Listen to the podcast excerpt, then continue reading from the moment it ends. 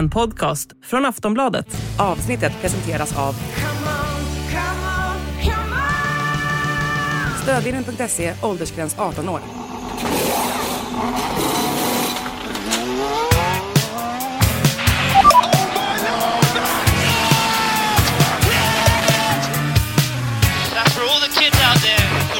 Impossible. You can do it too, man.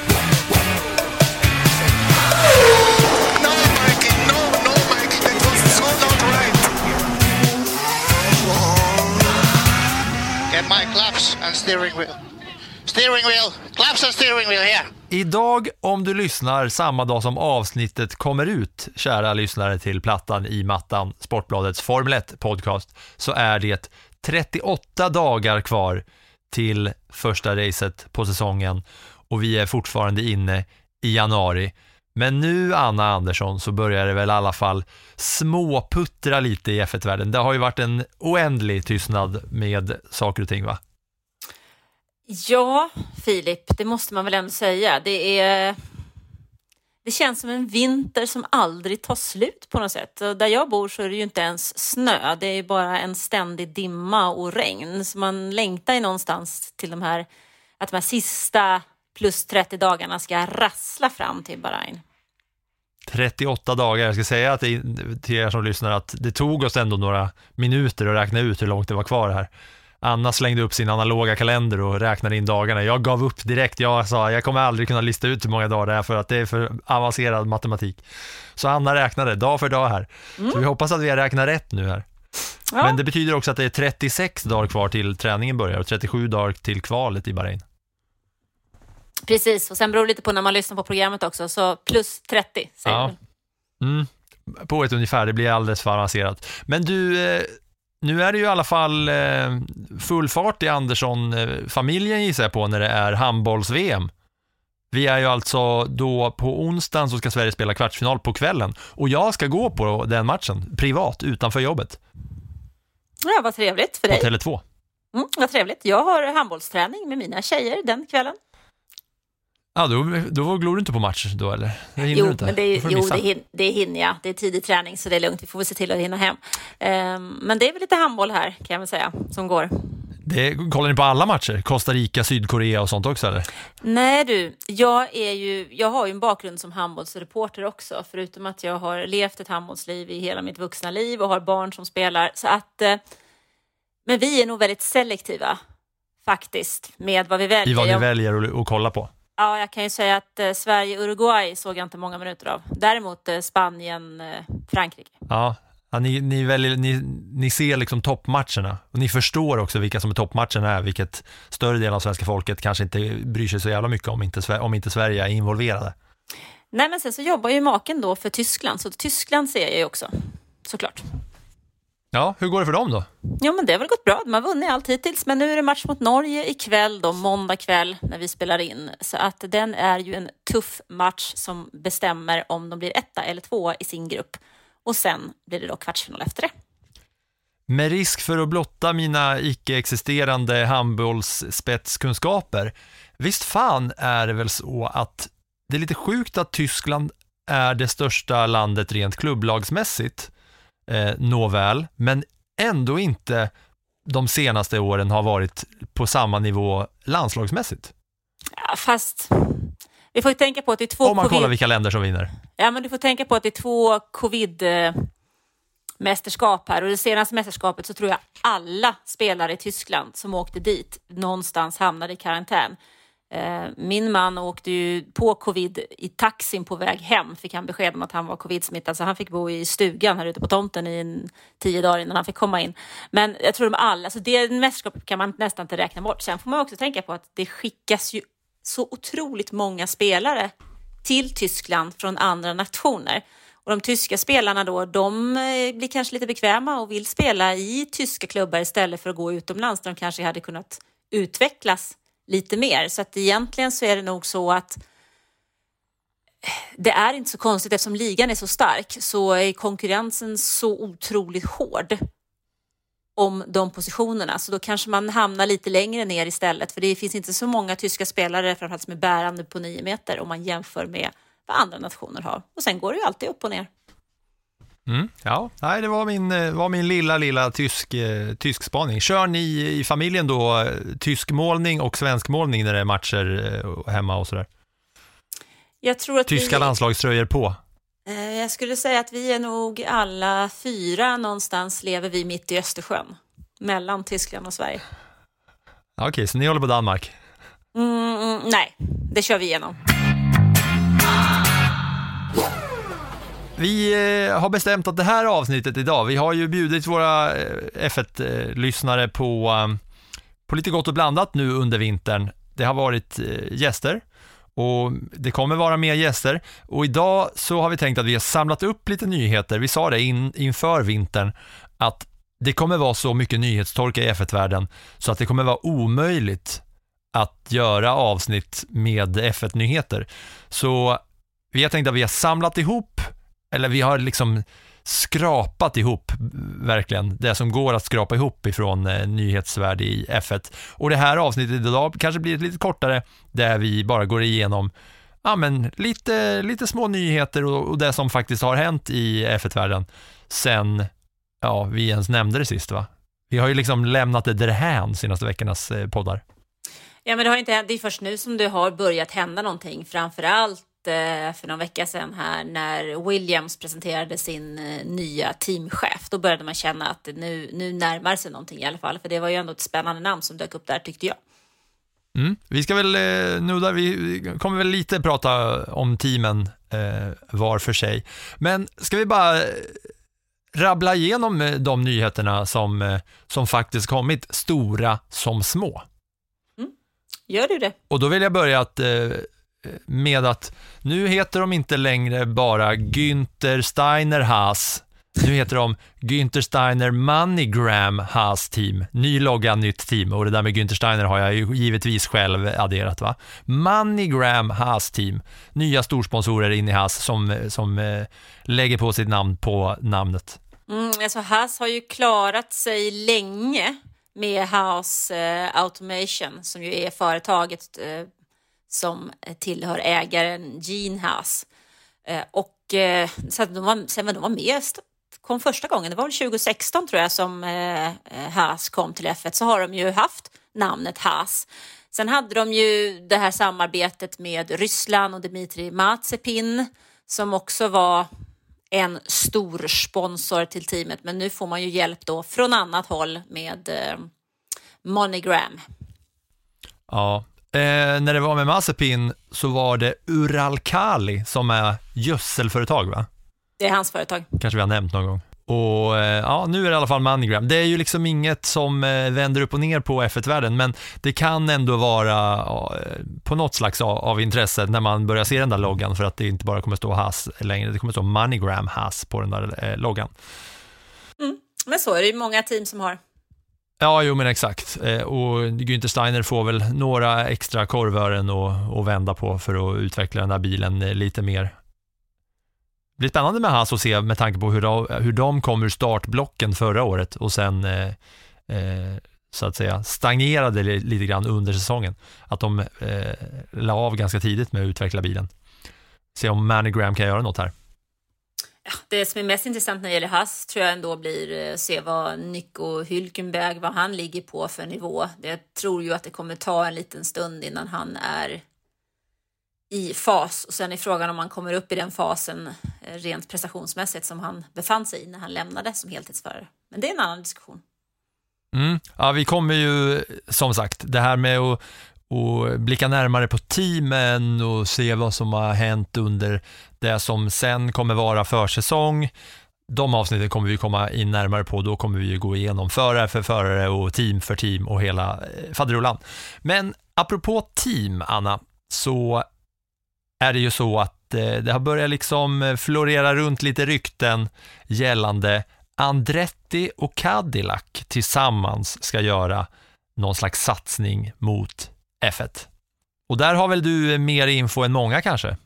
Ja, det kanske jag har. Det där är ju himla spännande. Jag hade ju glädjen eh, att få prata med Mario Andretti här för ett par veckor sedan. Jag gjorde en intervju som kommer att gå i våran eh, F1-bibel som kommer att komma ut lagom till säsongstarten faktiskt. Där vi pratar... Och där breakar du ändå en liten news också, för det där tror jag inte eh, många andra kommer veta om förutom de som lyssnar på den här F1-podden. Det kommer en F1-bibel, likt det gör inför SHL eller för Premier League eller för VM eller för OS, så kommer det komma en F1-bibel inför F1-säsongen. Mm, det kommer det göra. Vi har ju gjort det ett par, vid ett par tillfällen och nu får vi äran och möjligheten att göra det igen och det är naturligtvis jätteskoj och inför en sån, det är ju vansinnigt mycket jobb så det är det jag har sysslat med här under vintern. Och eh, gjort en hel del intervjuer och en av dem då är, var då med Mario Andretti och då passade jag på att faktiskt fråga honom kring detta om Andretti och Cadillac där då GM det som ligger i botten för motorsponsringen och de har ju lovat då att det är minst en av deras förare som ska vara amerikan. Så jag ställde frågan och frågade om eh, det är så att det här ryktet stämmer och då var ju svaret så här. No, no, the door is not closed by any means. Uh, Michael uh, has firm objectives, you know, to be in Formula One, and uh, he's working every day toward that. And uh, so, no, that's um, uh, we're still we're still on it, uh, and uh, and you know, with the hope that uh, everything will work out. Is there a time perspective?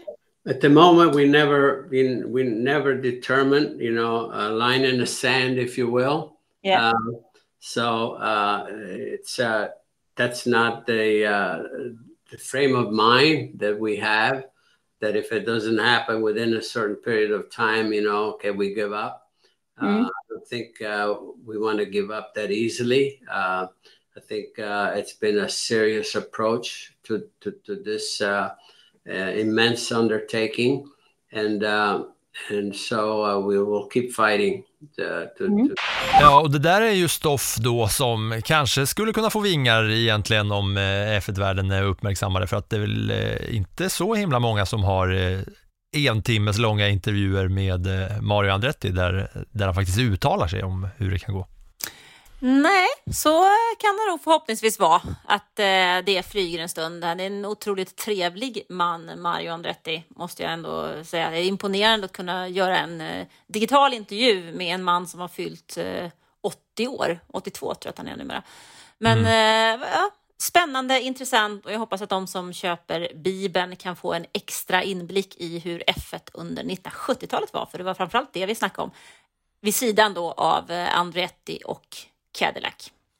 Men det som, Ja. är, lite, det som är lite kul med just Andretti och deras eh, team är att de finns i Indycar, de finns i Extrem E och de finns i Formula E. Så de bygger ju en satsning lite likt McLaren för att ta sig in och lägga en grov grund liksom, till flera racingserier och vill ju etablera sig som det stora amerikanska racingteamet och det är lite det som Zac Brown och, och McLaren också vill och de har ju förmånen att redan befinna sig i F1 så dit vill ju Andretti också gärna in.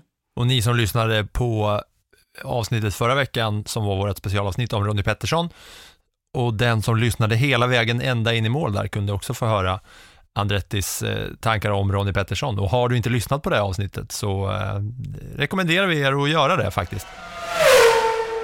I F1 nu med nya teams och nya reglementen och Audi och Porsche, det, det känns som att det är mycket som händer på den långa horisonten. Ja, men det är det. Vi vet ju inte när det gäller Andretti och Cadillac eh, hur lång tid det kan ta. Fia har ju öppnat upp för att de vill ha fler team i F1. Teamen själva är ju inte supersugna och det är av den anledningen att det är fler team som måste dela på penningkakan. Då vill man ju veta att det kommer in mer pengar också när mer team kommer in så att man inte får mindre pengar. Och från eh, Andrettis sida så handlar ju inte detta bara om att F1 har blivit betydligt större i USA med tre team till nästa år, exempelvis att man vill bredda som jag sa tidigare, utan det handlar också om att Cadillac vill etablera sig i Europa där man så småningom vill ha ett elbils märke i Europa. Och sen är det då det här nya reglementet som ligger från 2026 med nya motorer där man ska jobba med syntetiska e-bränslen som är aktuellt. Plus att F1 har ett nollutsläppsmål, eller netto nollutsläppsmål heter det på riktigt då, från och med 2030. Så att det ligger ju sådana såna hållbarhetstankar i det hela och där vill ju naturligtvis flera biltillverkare vara med. Eh, Audi vet vi ju har köpt in sig i Sauber. Mm. Och eh, kan man liksom gissa i när man får reda på något om det här? Kommer det, kommer det spekuleras i åratal eller kommer det hända något kommande månaderna innan säsongen börjar? Vad, vad ska vi förvänta oss egentligen? Ja, det är helt omöjligt att förvänta sig någonting, för alla som håller på med F1 vet ju att ingenting är skrivet i sten och om stenen är skriven så välter man på stenen när det passar. Så att det där kan man ju inte säga, men det känns ju som att om vi lyssnar på vad Mario sa så har de ju ingen bortre horisont utan de jobbar för att ta sig in och de ska in. Så frågan är väl bara när. Ja, det blir, eh, det blir kul eh, att, att se vad det där blir. Och de lovar en amerikansk förare. Gissar man på att det blir Daniel Ricciardo då eller? Det känns som att Daniel Ricciardo är fullblodsamerikan vid det här laget. och nej, så det- populär i USA som han är. Ja men så har det. Sen har du Colton Herta och sen har vi ju faktiskt en eh, debutant från USA i F1 2023, Logan Sargent, som ska köra för Williams. Han kanske kommer ha hunnit uträtta ett och annat eh, när det är dags. Ja, men det är lite spännande för Williams hade tänkt att han skulle köra två år i Formel 2, men han imponerade så pass bland annat på, i Storbritannien eh, under det racet på Silverstone där så att de eh, sköt fram den där planen år. Så det blir spännande att se vad han kan göra. Och när du ändå är inne och snuddar på Williams, då kanske vi ska ta en till Williams-relaterad eh, nyhet. Och den Williams-relaterade nyheten den grundar sig i, hos Mercedes. Ja, så kan vi väl säga egentligen. James Wolves. Det kanske inte låter så himla märkligt, det namnet, men om man kan sin F1 lite grann så vet man att han faktiskt har varit i en del av det här Brackley-baserade teamet sedan mer än 20 år tillbaks. Eh, och då pratar jag faktiskt om Braun GP som är eh, föregångaren till Mercedes. Så han har varit med där, han kommer från, från bar Honda-tiden in i Braun, in i Mercedes och där har han varit och haft en nyckelperson och varit strategichef till och med eh, de senaste åren. Så det är ju verkligen en, en mycket omtyckt och eh, respekterad medarbetare som nu lämnar Mercedes för, som Toto Wolf uttryckte sig, Mercedes goda partner Williams. Ja, det är tungt, tungt eh, namn att tappa. Och sen undrar jag alltså, för jag har ju sett det här namnet i skrift, men jag tror inte jag har hört det. Han heter ju alltså inte Wolves med W först och ett enkel-V sen. Nej, Han tvärtom. heter ju enkel-V först och W sen, vilket gör att det borde bli Vowls. Vowls. Eller så är det Löften. Wolves. Ja, eh, det är en speciell stavning, men eh, ja, Vovles skulle det vara om man körde på Bon, Katrineholmska. Eh, men eh, ja, vad, kommer det, vad kommer det innebära för Mercedes då, rent så här vad de, vad de tappar? Alltså de tappar ju en stor kraft, en tung kraft och en nyckelperson som jag tror egentligen att Williams kommer kunna ha väldigt, väldigt mycket glädje av. Jag menar, det här är en kille som har varit med om, om typ 120 GP-segrar under sin karriär eh, och som de senaste åren liksom har fått jobba sig upp igen. Men Ja, alltså det, lite, lite är det ju sådär att Williams måste ju någonstans och de måste ju satsa någonting och han kan inte stiga så mycket högre i graderna hos Mercedes än vad han har gjort så han måste göra något annat och det verkar ju som att För det går inte att peta de, Toto Wolff. Ja, och det tror jag inte Wolf är intresserad av än. Så att eh, det kan väl vara ett steg i karriären på väg någon annanstans då. Kul att, eh, jag har inte tänkt på att två av de tyngsta namnen, Wolf och Wolves, Wolves, har varit i Mercedes. Att det verkligen är vargtopp där eh, hos dem. Men, eh, men ja, ändå, som Toto säger, så är det väl ändå liksom samarbetspartners ändå. Där kan man väl, där kan man väl läcka ut lite med det ena och det andra till, till varandra. Ja, stallhemligheter och så vidare. Jag tror att de kommer överens om de sakerna. Men eh, det var väl, jag tror att det var en, en chock för många inom racingvärlden när han bestämde sig att lämna jobbet som eh, strategisk eh, chef.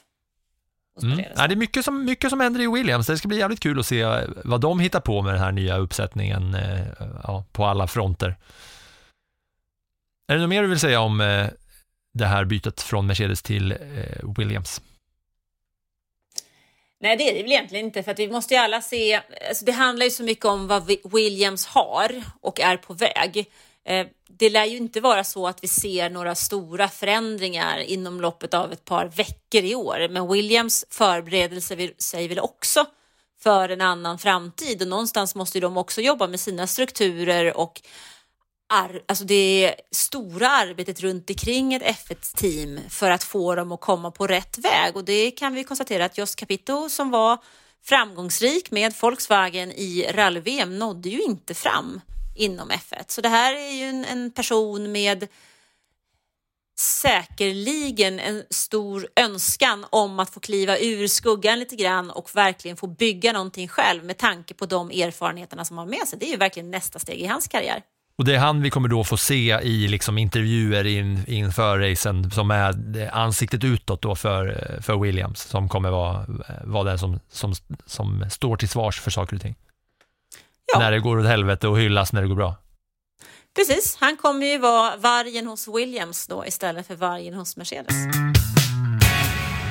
Sen en annan nyhet är ju kanske det största som har hänt här under, eh, under det här eh, nyhetstorkan är ju att Saudis då, eh, Saudiarabiens investeringsfond, nu är jag och nosar på detaljerna här, men eh, som jag tror heter Public Investment Fund, som är då den här nuvarande ägaren över Newcastle i Premier League, ville köpa F1. De ville liksom köpa hela, hela vad ska man säga, or, organisationen eller tävlingen så att säga. På samma sätt som Saudi har klivit in och startat en egen organisation som där golfare lämnar PGA-touren och så har de startat sin egen tour. Så vill de ta över det här redan då etablerade. Och de erbjöd 200 miljarder kronor. Vilket F1 då bara, nej, det kan ni glömma Ja, vi arbetar ihop på andra sätt ändå. Ni kan ge oss pengar för att ha ert race och allt annat. Men det blev ett liksom eh, nej där. 20 miljarder dollar och sen så har väl eh, valutaväxlingen förändrats lite sen det här budet lades. Men eh, ja, de som äger F1 nu är ju Liberty Media.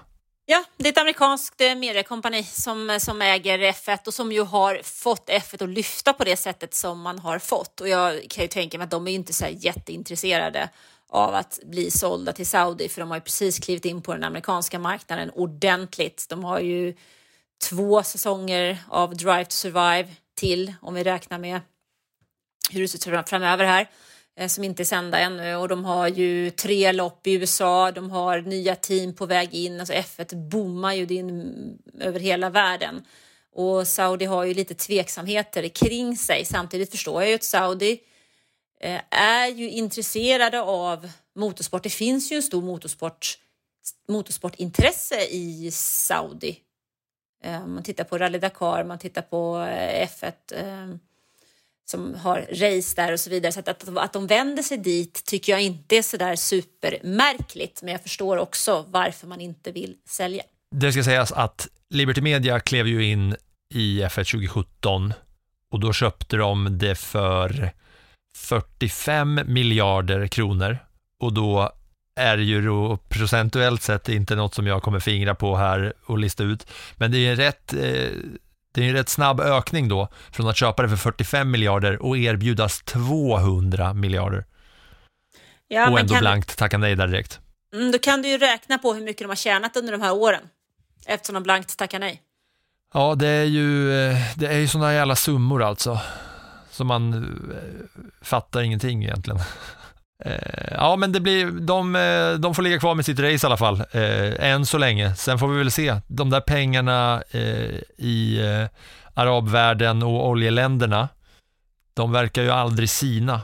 Och med tanke på hur mycket de klev in och har gjort i Newcastle där och ändrat så bortastället nu är Saudis flaggor och så vidare.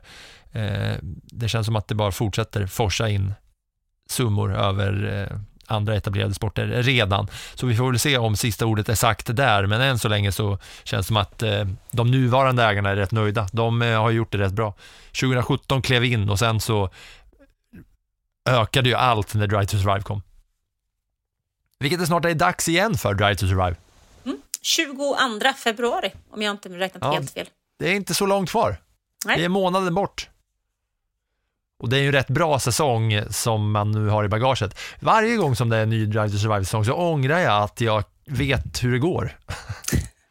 Ja, fast förra året måste jag säga att jag var lite sådär, jag var ganska pepp på den och kände att det här kan bli hur bra som helst. Och när jag hade tittat på Drive to Survive så kände jag bara, men va? De missar ju Ja. hela poängen. Ja, jag, jag håller med. Men eh, förutsättningarna finns i alla fall och det ska väl bli kul. Vi får väl se om vi, vi kanske snackar igång eh, när de där avsnitten kommer, att vi, att vi gör någonting på det. Det får vi se. Eh, nu till eh, Ferrari. Mm. Där det har eh, rullat ut lite rykten via en stor eh, Formel 1-sajt som heter Formula Uno.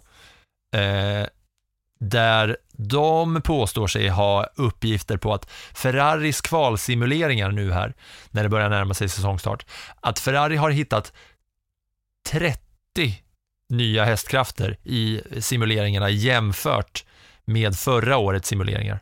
Det kan Och, nog stämma. eh, Ja, och i mycket reli- reliability-delar och sådär. Men det kan nog stämma, för att jag eh, har också hört Günther Steiner uttala sig om att han har en, eh, väntar, räknar med en motor som är som en granat. Eller bomb, som han sa. Plus att jag pratade Mm. Ja. faktiskt med eh, Stefan Johansson här för någon vecka sedan. Och han har ju, som ni som har lyssnat på podden tidigare, fortfarande bra kontakt i Italien efter de åren som han körde för Ferrari. Och han eh, menade också på att man har gjort förbättrat aerodynamiken och gjort vissa förändringar så det ska eh, det ser betydligt bättre ut inför årets säsong än inför förra, sa han i alla fall till mig. Ja, med 30 hästkrafter, det är fasen eh, mycket ju i, i sammanhanget. Med tanke på att de ändå har haft en Eh, slagkraftig bil rent, eh, vad ska man säga, snabb, fart, fartmässigt, men eh, om, om de får ordning på reliabilityn tillsammans med att hitta 30 nya horsepowers. Ja, vi har ju ett motorstopp, ett utvecklingsstopp på motorerna så att eh, det där är ju lite intressant hur man har jobbat med bilen för att lösa det. Men det är som så mycket annat. Vi får ju besked här under de första racen. Det brukar ju vara så, tre, fyra, fem race så ser man lite grann och sen kan det svänga igen när vi pratar om utvecklingsrace. Det är ju ingenting som någonsin står stilla inom Formel 1. Nej. Och enligt samma uppgifter då så eh, påstås Mercedes ha hittat 16 nya hästkrafter och Red Bull 10. Vet inte riktigt eh, vad det säger i, eh, i relation till varandra, men Ferrari de, de påstås då ha vara en sekund snabbare i snitt då i de här simuleringarna där de har hittat de här eh, nya krafterna. Ja, det får vi se vad det är. Men eh, när Stefan säger att det är någonting på gång så eh, har jag en känsla av att han vet vad han pratar om. Mm. Ja, 30 nya hästkrafter, det, det känns rätt, rätt rejält va? Mm, mm, mm. Sen är det så att Spaniens GP kommer banan förändras lite. Det görs väl alltid inför varje säsong lite små förändringar på banor på eh, sätt och vis. Vissa ser väl likadana ut. Monaco ser väl alltid likadana ut. Eh, men det ändras lite smått här och där. Och inför i år så har Spaniens GP då, Catalunya, har infört ett Max Verstappen Grandstand som ska vara någon slags hyllning till att han tog sin första seger i F1 just där. Och då tar de bort eh, den här chikanen som jag satt vid när jag var där förra året, vilket gör att när de ska upp för backen, eh, där banan så att säga vänder in mot sig själv, mitten på banan, så plockas den chikanen bort för att det ska bli då eh, mer omkörningsvänligt. Men då ska det vara en läktare där som ska vara Max Verstappen Grandstand. Det känns som att när vi kommer in på b- bana för bana så, kan vi, så kollar vi på vad det har gjorts för förändringar. Hur vanligt är det att förändra banor? Ja, det sker ju förändringar. V- vad räknar du med en förändring? Är det att ändra asfaltstypen eller är det att flytta? Alltså varje... Nej, men liksom flyt, flytta kurvor hit och dit. Ja, det är inte ovanligt i alla fall. Det händer ju av olika anledningar. Förbättra racing, säkerhetsskäl eh, och så vidare och så vidare. Så att det, det sker ju absolut. Det gör, har gjorts, görs ju förändringar i Miami också, kanske inte på själva banan men runt omkring banan. Till exempel efter förra året. Så det där, det är ingen ovanlighet. Det, eh, det ska ju vara en bra show av det hela. Men eh, det är lite kul ändå med Verstappen. Jag var faktiskt där då när han vann 2016. Det var en jätteskräll. Var det varmt?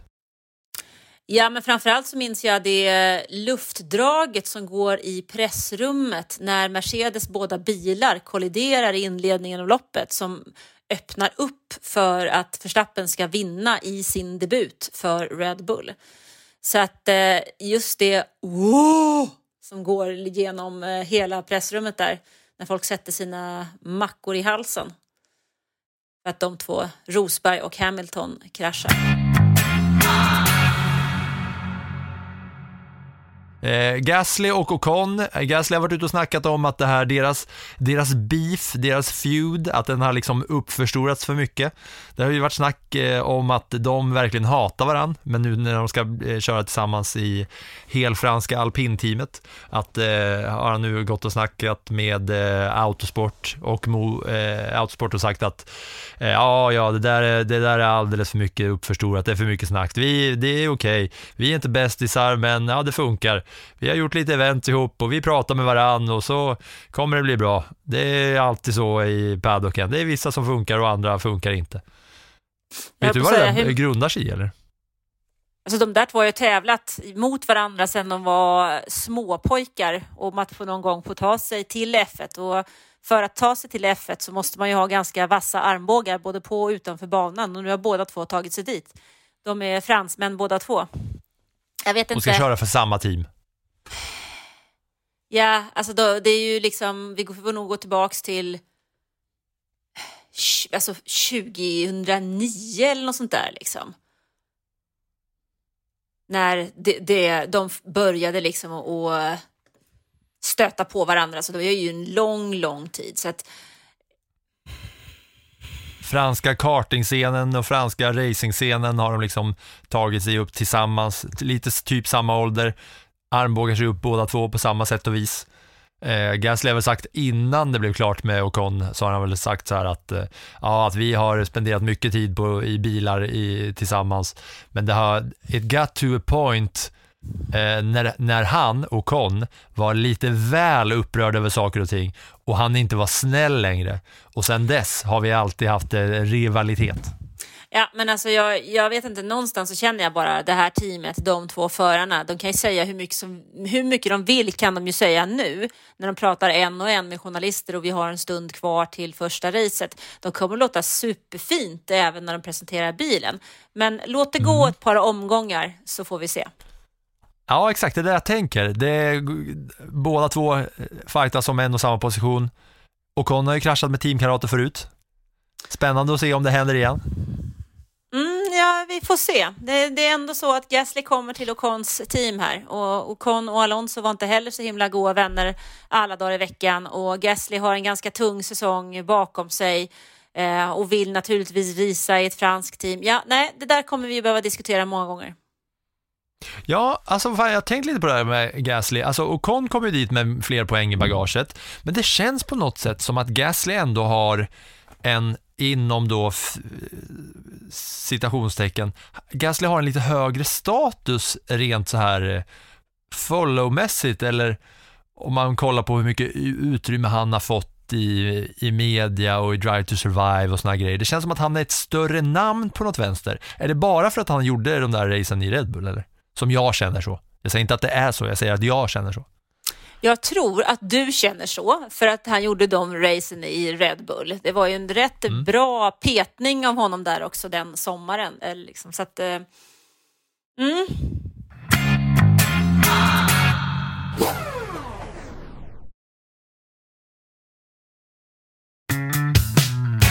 När vi är inne på teamen så har, eh, så har jag en bild framför mig och även dig här om du eh, scrollar ner till den bilden där, där teamsen är. Där det finns, eh, där det är uppraddat då hur många F1-race teamkamraterna har gjort tillsammans.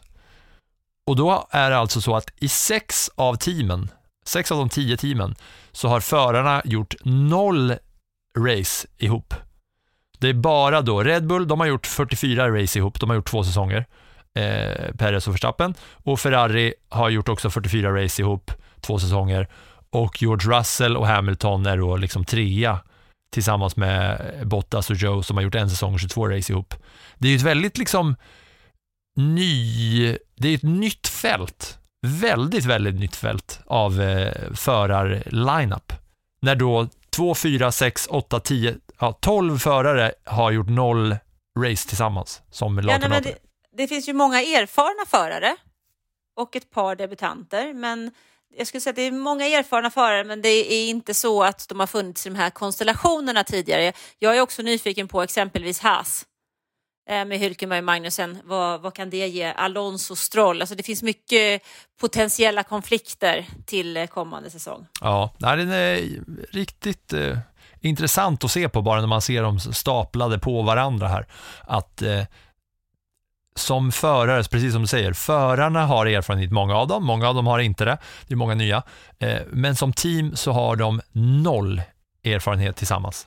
Och det blir spännande att se hur det eh, kommer liksom kastas omkring. Och då när vi är inne på teamen då, eh, vi, eh, vi börjar ju börjar landa åt att nu har vi, nu har vi rabblat igenom det, de nyheterna som, som finns att prata om. Men jag har listat här eh, datum, för nu är vi ju snart inne på februari, det är 25 januari när det här avsnittet släpps och då är det inte många dagar kvar tills eh, alla teams då kommer med sina officiella unveilings, jag vet inte ens vad ordet är på svenska, när man avslöjar sin nya bil, när man drar ut, när man drar bort den här kåpan över och visar, Men så här kan- kommer vår bil se ut. Woho!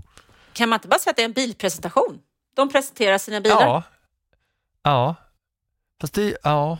Det, lå, Sen är det, det ju andra så sidan vanligt. inte så att... Det låter så Ja. powerpoint och Ja, men det är ju en powerpoint-presentation i mångt och mycket, för det är ju, inte, det är ju sällan som det är så mycket från den bilen som du ser på testerna och från testbilen som du ser på första racet. Det hinner ju hända så otroligt mycket. Det enda som vi egentligen får se är ju kanske färger, ehm, sponsorers plats. sponsorer, känsla i lacken. Alltså det är lite sånt och sen så talar de om hur fantastisk den här bilen känns eller ser ut men de, att de inte vet hur den känns förrän de har kört den på banan. Så har det ju varit i 20 år liksom och så kommer det väl att fortsätta vara. Så att det, det är ju lite så här, eh, ja, för sponsorer och, och eh, andra viktiga människor. Det är liksom ett PR-jippo. Det är inte så att eh, det är inte så att du har under dina liksom F1-bevakningsår rest runt och varit på massa sådana här presentationer av bilar. Jag har varit på några, sett några online. Eh, man, in, man bjuds, det är också, grejen är att det är den första möjligheten egentligen som du har att, att ställa frågor och så vidare när de har digitala presskonferenser. Det har de faktiskt haft under ett tag. Eh, även innan pandemin så kom den möjligheten och på så sätt så är det ju rätt bra eh, möjlighet att, att kunna nyttja. Men eh, det ger inte så här supermycket att sitta och åka någonstans i världen för att titta på en bil, utan nej, det är ett PR-jippo. Eh, du ska få listan här bara, eller ni ska få listan här bara på eh, datumen när eh, varje team unveilar sina nya bilar då, som jag fortfarande väljer att säga det, för PowerPoint låter för myndighets-PowerPoint presentationsmässigt på presentation. Först ut är regerande mästarna Red Bull, 3 februari i New York, så det är inte många dagar kvar alls innan man får se hur den bilen ser ut. Sen näst på tur är det Williams 6 februari, dagen efter är Alfa Romeo 7 februari, Alfa Tauri presenterar sin bil 11 februari, Aston Martin 13, McLaren samma dag. Det är ju spännande att se vem som får mest uppmärksamhet den dagen, för det känns som att det kommer bli lite, eh, Twitterflödet kommer fyllas och så vidare. Ferrari kommer visa sin den här nya dunderbilen med 30 nya hästkrafter då, 14 februari på Maranello. Det, var ut, eh, det skulle vara på Imola först, men Maranello har kommunicerat ut nu. Mercedes dagen efter 15, alpin 16, Haas är det enda teamet som inte har sagt när det, när det kommer ske. Nej, Günther Förlåt, inte Moneygram, Günther Steiner Haas.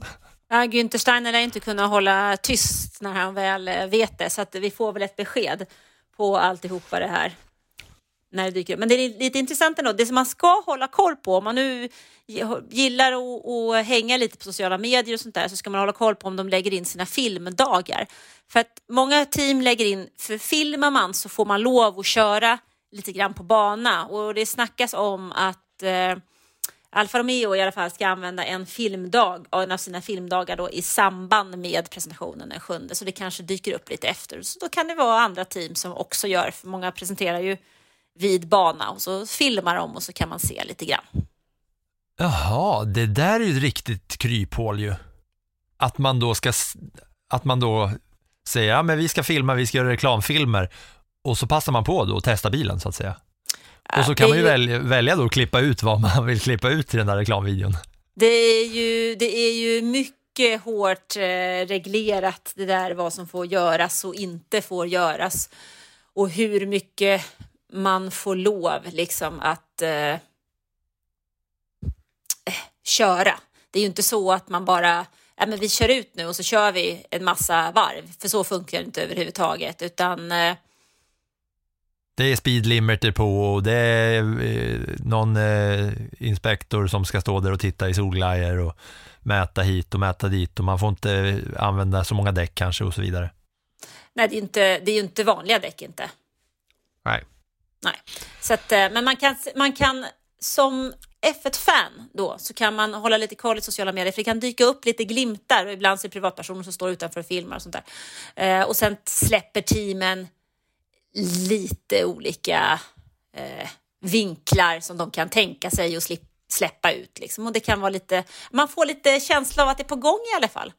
Mer så skulle jag vilja säga Ja. än att det är så att man bara åh, kolla in bilen. Ja, jag, jag är ganska taggad alltså på att se, på att se när, eh, när det här ska ske, om vi har några stora förändringar. Eh, Det är ju alltid, det, är ju, det präntas ju liksom in historiskt när man sen går tillbaka och kollar på highlights av, av eh, säsonger och man ser klassiska omkörningar. Då får man ju sån här, ja just det, det är den bilen som såg ut så, det var det året. Så det sätter ju sin prägel på något sätt. Men du Anna, är det något eh, mer som vi borde ha sagt här? För jag, jag känner att eh, när vi eh, sitter och pratar om det här så börjar vi få slut på bränsle så att säga, nyhetsbränsle. Nej, men det jag tycker är det här med bilarna, det är att man, man ska ändå ha lite koll, om, koll på det, för det kommer närmsta veckorna här så kommer det att sippra ut saker och ting i samband med F1 och i samband med att de har det är väl två filmdagar tror de har på ett år och man har en. Så det, det kommer grejer, det börjar bubbla, det börjar kännas. Och sen kommer då Drive to Survive strax efter och i samband med det kommer faktiskt också våran F1-bibel. Och sen är det ju inte många dagar kvar innan det är dags. Vi hoppas ju på att om ni har hängt med så här långt under vintern så börjar det nog eh, bli så att eh, det är dags att tagga igång sina polare och farföräldrar och brorsor och farsor och syrror och mostrar att eh, när F1-säsongen börjar komma igång och man tipsar någon att ska vi inte se den här Drive to Survive som det har snackats om så mycket. Du kan, man, man kan ju bli, när man har sett eh, alla säsonger så kan man ju få lite feeling och se om dem. Då kan man gärna se om dem med en person som man har försökt tjata på som inte har velat se men får man med den personen på eh, tåget så är det ju bara skeppa in dem i plattan i mattan. Nästa vecka kommer vi ha fint, fint besök igen. Ska vi tacka för idag Anna eller? Det tycker jag vi gör. Stort tack för idag. Jag ser ju redan fram emot nästa vecka. Ja, jag ser fram emot att eh, då när det här avsnittet släpps ikväll att gå och kolla på handboll och hoppas på att eh, Sverige tar sig vidare till semi och så får vi väl då i nyhetsvärlden eh, bråka med eh, handbollsnyheter för att kunna synas på sajten. Men eh, annars så vet ni att ni hittar in till Annas blogg genom att bara ta er in på Sportbladet och kolla på bloggar, senaste blogginlägg så har ni Anna där. Eller hur Anna? Du köttar på med bloggen. Absolut, jag köttar på, inte varje dag som jag gör en säsong, men eh, kanske varannan. Eh, och, eh, eller var tredje, ett par inlägg i veckan. Men man kan ju också bara gå in på F1-bloggen. Där har man det. I Google sökfönster så hittar man direkt. Ja, svårare än så är det inte. Tack för att ni har lyssnat. Nästa vecka så kommer det vara ett avsnitt med Marcus Eriksson, vinnaren av Indy 500. Så det vill ni och många andra motorintresserade höra. Se till att folk eh, lyssnar på det. Som inte lyssnar varje vecka. Ja, ja, ja. Nu räcker det. Hej, tack. And for